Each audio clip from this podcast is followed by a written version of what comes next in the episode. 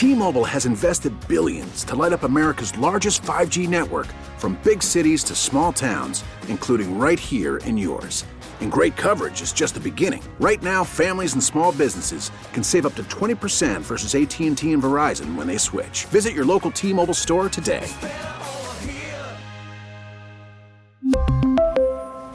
Plan savings with 3 lines of T-Mobile Essentials versus comparable available plans. Plan features and taxes and fees may vary. We get it. Attention spans just aren't what they used to be. Heads in social media and eyes on Netflix. But what do people do with their ears? Well, for one, they're listening to audio. Americans spend 4.4 hours with audio every day. Oh, and you want the proof? Well, you just sat through this ad that's now approaching 30 seconds. What could you say to a potential customer in 30 seconds? Let Audacy put together a media plan tailor made for your unique marketing needs. Advertise with Audacy. Visit ads.audacy.com. Home and home. Sporting event of the weekend, without a doubt, is the heavyweight title fight between Tyson Fury, Deontay Wilder, part two.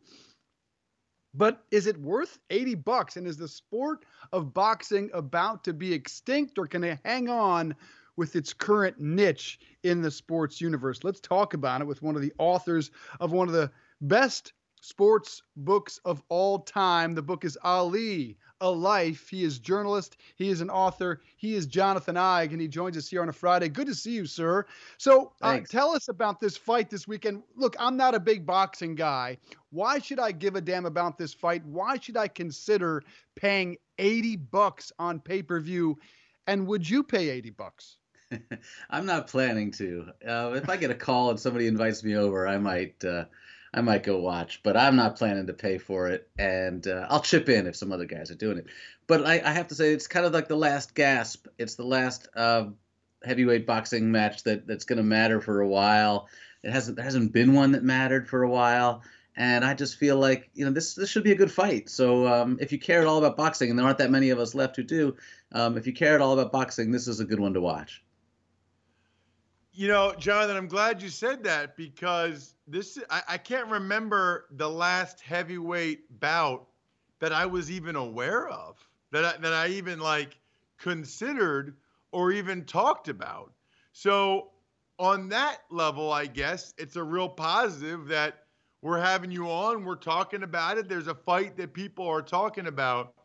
But I want to go back because you wrote the Ali biography and when I talked to my dad and my father-in-law, you know, back when Ali and and those guys were around, that was the biggest sport. It was the biggest deal. Everybody watched every fight back then. They would go to different because Ali used to train near where I'm from in Deer Lake sometimes. People would go, you'd have to drive to gyms or movie theaters or, or arenas to watch it closed circuit and people would do it. Everybody would do it. So I'm hoping you can take us through the evolution of like what happened? Like what how do we get from there to here? You know, it's important to remember that um, when Ali came along, people were saying um, heavyweight boxing is dead. And Ali said, I'm going to bring it back. I'm going to revive it. And he did because um, those fights in the 70s, Ali Frazier, Ali Foreman, um, they were bigger than a hundred Super Bowls. These these were the sporting events. They were everybody t- talked about them. And even if you couldn't watch them, you were if you were a kid and you couldn't go out to the uh, closed circuit and see it in the theater, um, you'd listen on the radio. Everybody waited for those fights. But even before Ali came along, people were saying boxing was dead. After World War II, the sport lost a lot of popularity. You know, people started saying um, they got better things to do there are better ways to make a living. You know, boxing worked when in the depression when p- people were looking for a way out of poverty. But once you got into the into the 50s and 60s, there were better ways for even for young kids who were great athletes to to work their way out of the ghetto. So boxing just started dying off. All the boxing clubs. I mean, nobody boxes for recreation anymore, but they used to. So once you cut it off as a recreation, once you lose those boxing clubs that were in the neighborhoods, the sport begins to dry dry out. The talent pool dies out. So Ali brought that back for a little while because he made boxing so exciting in the 60s and 70s. And then you had a little like last gasp with Mike Tyson because he was such a compelling figure. I mean, that he just he was a, a the small guy who knocked people out so brutally, so viciously that that sparked some interest again. But since Tyson, I would say that you know most Americans can't name a single heavyweight boxer. With the exception of this fight, uh, yeah, if you go back a couple of weeks, I'll be honest, I probably could not name a single heavyweight fighter. Talking with Jonathan Eig, the author of Ali, A Life. It was a significant boost, though, not a minor one, in the 90s when Mike Tyson came back. And this thing was a, a news event. I would absolutely pay the hundred bucks, I believe it was back then, or uh, something around there. I mean, it was when he lost to Buster Douglas, this was worldwide news. The sport was back with a bang at what point did it just drop off a cliff?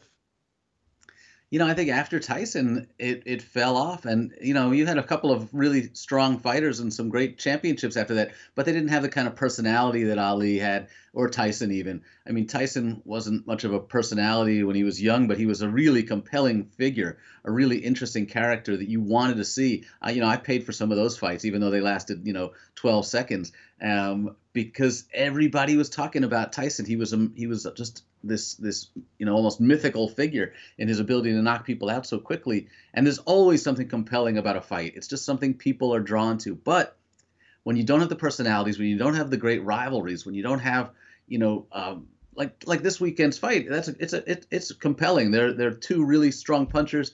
Um, they, they, they, this should be a really good fight, but I couldn't really tell you. I, I don't think most Americans could could could name them or tell you anything about their characters or about the personal side of their rivalry. They're just it doesn't have the same drama that the old fights used to have. Yeah, I'm kind of with Dave. Like even when we were younger, Tyson was such a big deal. And then I feel like Holyfield wasn't as big of a deal, but we still knew him like I'm trying to figure out when it was that it just kind of disappeared. Because even when Holyfield was the heavyweight champ, it wasn't as big a deal as Tyson, but we still knew it was Holyfield, and we still wanted to see the Holyfield Foreman or Holyfield whoever. There was Lennox Lewis, Riddick, but it, it, it just like I feel like maybe after Lennox, it just dropped off the face of the earth. It feels like. Yeah, part of the problem is that it's it, it's hard to know who's the champion. There's so many different titles. There's no one governing body, so there's no one organization promoting the fights. Um, MMA is a brand. They know how to market themselves. Um, boxing is all these different brands, and they don't really. They've never done a good job of marketing. There's no central boxing organization that is figuring out how to promote these fights, how to make uh, compelling stories out of them. We like stories. We like to root for heroes. We like to root for the bad guy. Um, and boxing just hasn't had any of that since Tyson, really. Talking with Jonathan Eig, the author of Ali, A Life. And that's why I'm so surprised. A little uh, backstory about this upcoming fight. They had a, a pushing incident on camera earlier in the week, and the Nevada Athletic Commission decided there would be no face off today during the weigh in, which seems totally counterproductive to me. These two get it. Wilder hmm. and Fury get it. They understand the personality. I thought the pushing, in fact, looked awfully staged. Isn't this the type of thing that boxing ought to embrace and promote rather than run from it? That's right. I mean, controversy is good, and fighting is yeah. what it's all about. You want to know that there's some bad blood between these guys. You want to know that they want to kill each other. That's why we. That's why we pay to watch. And for the boxing officials to to downplay that or to try to eliminate it is is is foolish. I mean, say what you want about Don King, he was he was uh, you know wild guy. He was kind of uh, uh, crazy, and he was you know making more money than his fighters sometimes. But the man knew how to promote a fight. He knew how to make you want to watch, and and the world would respond. And there's nobody really you know pulling the strings right now for boxing to to, to keep it in front of the public. What you know what do they do for social media? What do they do on on on you know, to, to, to find young fans. They're just not doing it. All right. So then I got a couple other questions related to that. How much have they been hurt, first of all, by MMA, in your opinion? I think they've been hurt a lot. I mean, the young people I know, my my kids and my friends' kids, um, they're into MMA because it's a great spectacle. It's exciting to go to one of those fights and to watch them on TV. Um, and they know how to market. They they've built a great brand. So I think that's hurt boxing tremendously. These kids aren't interested in in, in this weekend's fight. And then the and then the follow up to that is, and maybe since what you just said about MMA, maybe the answer to this next question is no. But with all the CTE stuff and the repetitive hits to the head in boxing, what we know about that from football, Ali and you know Parkinson's and all of that stuff, Do you think that's had an impact or no? Yeah, I think that's had a huge impact because first of all, people aren't going into boxing for that very reason. You know, who's going to let their kid box these days, knowing that they are almost certain to have, you know, serious, serious medical issues from that. Um, so you again, you don't have the, the talent pool. No, you know, if you're a great athlete coming up in in America today, you've got way better choices than boxing. So you are, you know, the the future of the sport is really grim because you're just not going to see the talent coming up. And as a result of that, because nobody boxes for fun, um, you're not that interested in watching it either. And of course, you know, there's a lot of people who feel like it's brutal. I don't want to watch somebody trying to concuss somebody else. It's just, you know, it's it's it's it's it's it's sad. It is sad. Talking to Randy Eig, the author of Ali, A Life, and doing all that research, what surprised you the most about Ali? What would surprise our listeners? You feel like you know him so well. We've seen the story play out on the big screen, and of course, those who were alive for his career. But what, what would be the most surprising thing uh, to listeners, to viewers, or even it was to you?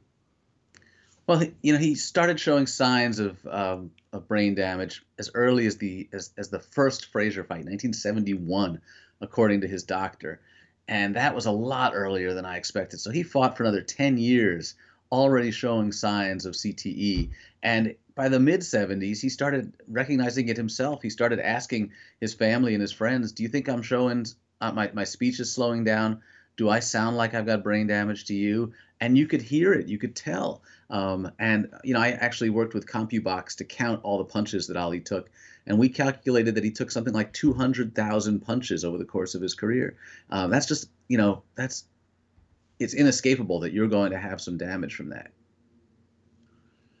You know, speaking of sports that that might be dying, Jonathan, I, I know that you're into baseball as well. Boy, you can really pick them, man. Baseball and boxing. um, uh, I, I, I, I guess I guess that is the first question, which is, what is your level of concern that baseball could slip into uh, similar to what's happened to boxing?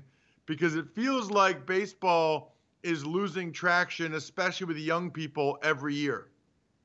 Yeah, I think it's right. Um, you know, it just goes to show you how old I am. I guess you know my other. Uh, what what do I, I'm going to keep rooting for bowling to make a comeback too. I guess. Um, but um, it's grim, and and I feel like this this cheating scandal certainly doesn't help. But baseball had problems to begin with. You don't see young fans at the ballpark. Um, they, they've got the nets up now, so the young fans can't even try to get autographs from their from their favorite players before the game.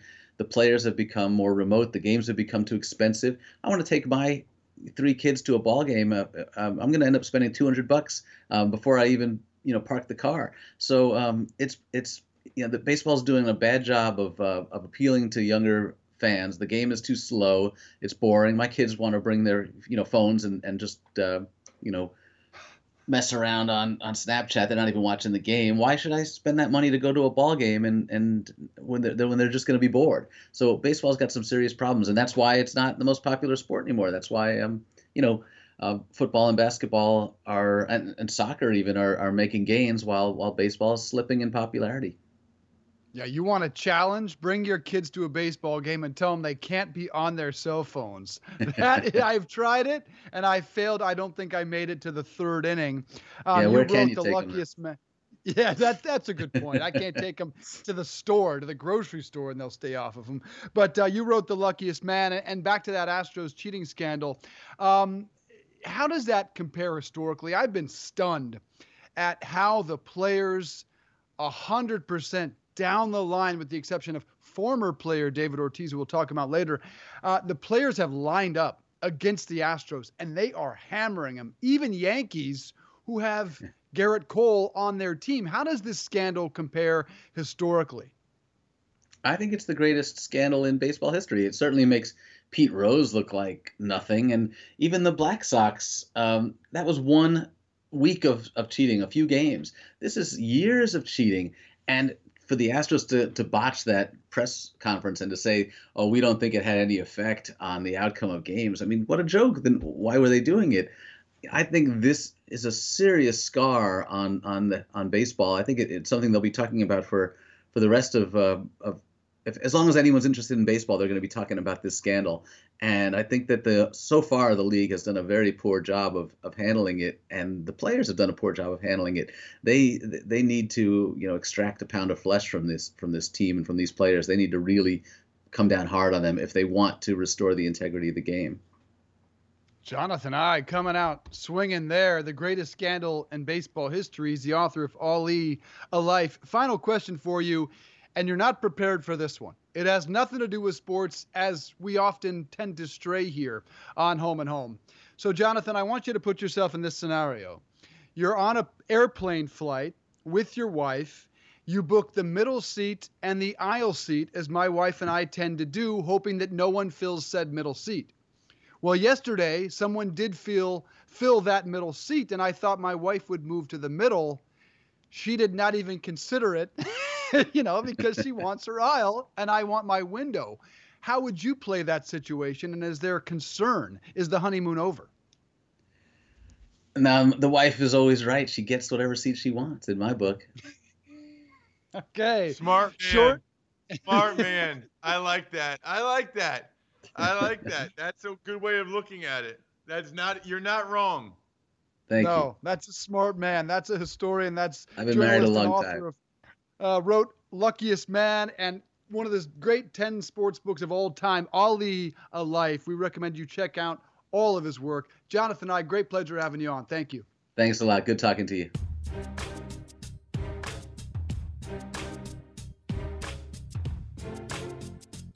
Hi, everyone. This is Dave Briggs. Thanks for listening to the Home and Home podcast. Remember, you can watch or listen live every day from 8.30 to 10.30 a.m. exclusively on the radio.com app or at radio.com slash home. Home and Home.